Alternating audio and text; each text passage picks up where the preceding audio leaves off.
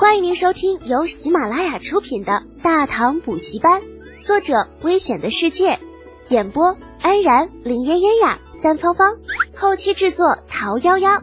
感谢订阅。第三百五十四集，第一场雪。一个月后，深秋的草原落下了第一场雪。按照以往的惯例，那这个时候的草原已经是百里无人烟。各大部落收缩领地，牧民们每天老婆孩子热炕头，过上猪一样的日子。可是今年的深秋却是出现了例外，荒凉的草原上竟然到处都是迁徙的小部落，无数人驱赶着牛羊，向着距离大唐最近的定襄城而去。造成这一现象的原因只有一个，那就是所有人都听说定襄城来了一位收购鲜奶的富商。对于放牧为生的草原人来说，他们最不缺的就是鲜奶。若是能够用这些个没用的东西从大唐商人手中换取一些钱财或者生活必需品，这个冬天无疑会好过许多。定襄城城主对于这样的情况自然也是喜闻乐见。就算没有二王子和突利可汗的推荐，也没有富商献上来的白皮绸缎、万金美酒。就这样能够扩大定襄城影响力的机会，也不是他愿意错过的。毕竟治下的部落越多，他能够控制的范围就越大，得到的好处也就越多。于是，这位姓钱的富商便成为了定襄城主的座上宾。三天一小宴，五日一大宴，来自大唐的美酒随着豪迈的笑声流水般的进入了这些人的肚子。这一日，风雪中又是一场大宴。近五十个平方左右的帐篷中生着篝火，篝火上烤着最肥美的羔羊，十余舞姬身着轻纱，随着乐声载歌载舞。虽然帐篷外正漫天飞雪，可里面却是温暖如春。主位上，定襄城主阿史那图鲁怀抱着来自西域的美人，高举着酒碗，高声招呼着尊贵的客人：“钱管事，来来来，满饮此杯。”这钱管事自然就是仁城王府的老钱，此时他哪里还有半点在李浩面前的唯唯诺诺呀？微微一笑，同样是举起了手中的酒碗。城主海量，小人佩服。哈哈哈哈哈！这秃噜闻言哈哈大笑，一口将碗中美酒喝干，重重的往桌上一放，大声道：“钱管事啊，你来我这里也有七八日了，不知这工坊……”可曾建好了？老钱也是个滑头，手上动作故意慢了秃噜一步。此时见他问话，顺势把酒碗放下。啊，不瞒城主啊，大概还需要一段时间。哦，为何？可是有什么困难？老钱略犹豫了一下，搓着手。啊，这个，嗯，主要还是人手不够。小人带来的人有些不适应草原上的气候，好多人都染了风寒，故而这进度啊一直也快不起来。喏，我当合适，无妨无妨。明日本城主便调些人手过去帮你。哎呀，你们这些唐人呢，什么都好，就是身子骨太弱了。像我突厥男人这样的天气还穿着单衣呢。屠戮如此配合，倒不是因为他真的很好说话。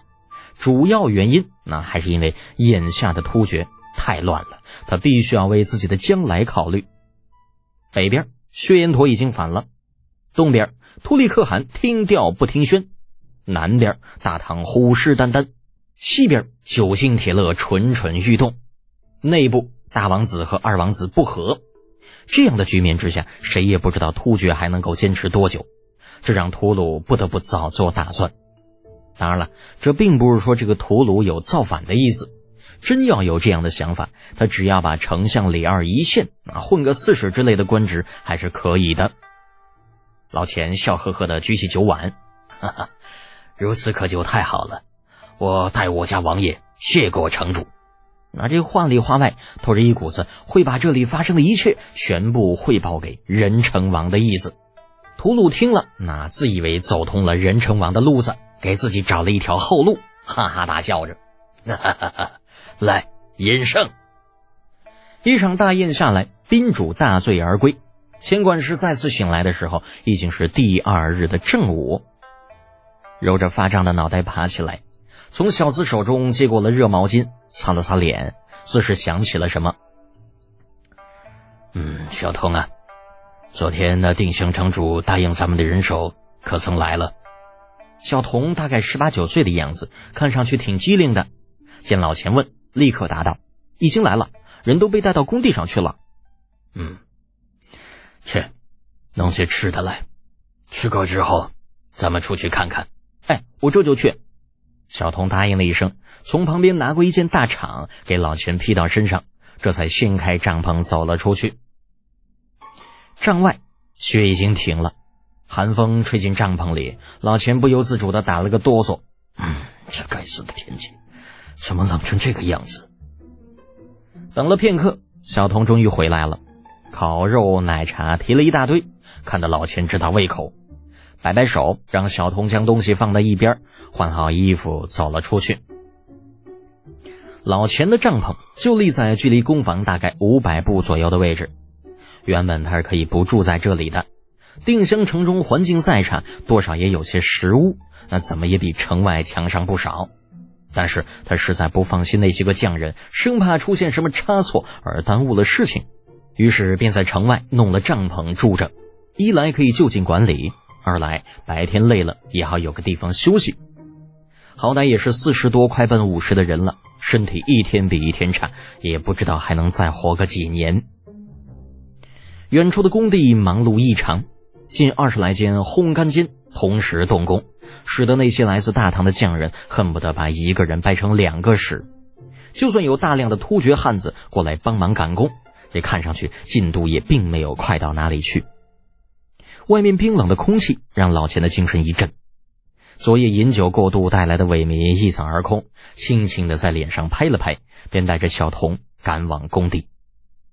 任务艰巨，责任重大。尽管不知道京城中那位少爷到底想要干什么，但既然自己已经来到了定襄城，那就好好表现吧。刚刚来到工地，一个穿着毛皮坎肩的突厥老汉迎了上来，恭恭敬敬上前问好。啊，呃这位贵人，老千回忆了一下，发现自己并不认识面前这突厥老汉，不由得皱眉问道：“呃，你是？”老汉连忙回道：“呃，小老儿是回鹘部落的。”回鹘人，回鹘人怎么会在这里呢？定襄城不是突厥人的吗？按下心中的疑惑，老钱问道：“你有什么事吗？”放在长安，一个普通的老汉想要接近老钱都是不可能的。但是这里是突厥，为了不耽误自家姑爷的大事，老钱耐着性子问道。灰胡老汉似乎看出了老钱眼中的不耐烦，不由有些退缩。但是想到身后还有许许多多的族人，还是咬咬牙问道：“啊，老汉就是想问问贵人。”最近草原盛传大唐的贵人打算收购鲜奶，此事是不是真的？老钱点点头，嗯，自然是真的。此事由我家仁成王爷和骏马一手操持，绝不止于骗你们。啊灰狐老汉犹豫片刻，又追问道：“呃，那，呃，不只是什么价钱？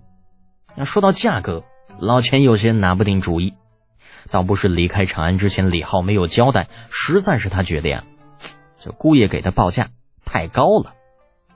身边的小童见他不语，嘴快道：“十文钱一斤。”啊，这灰狐老汉面色一喜，当真？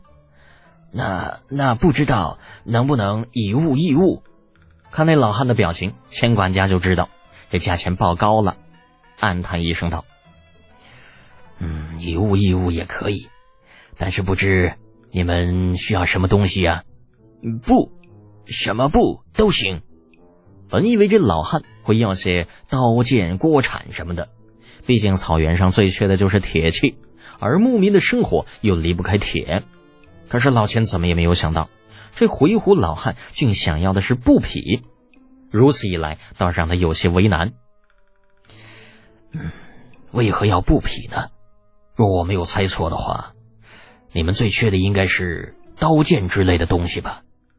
那回鹘老汉苦笑一声，叹了口气：“哎呀，贵人不知道，若是往年，我们倒真的需要刀剑，但是，嗯嗯，今年与往年不同，这有何不同啊？回鹘老汉也是个实在人，毫不隐瞒道：“还不都是年头不好，现在才九月初，竟然就下了这么大的雪，天气也冷得厉害，这让我们可怎么活嘛？”老汉一番话说的老钱心中了然的同时，不禁也是有些头疼。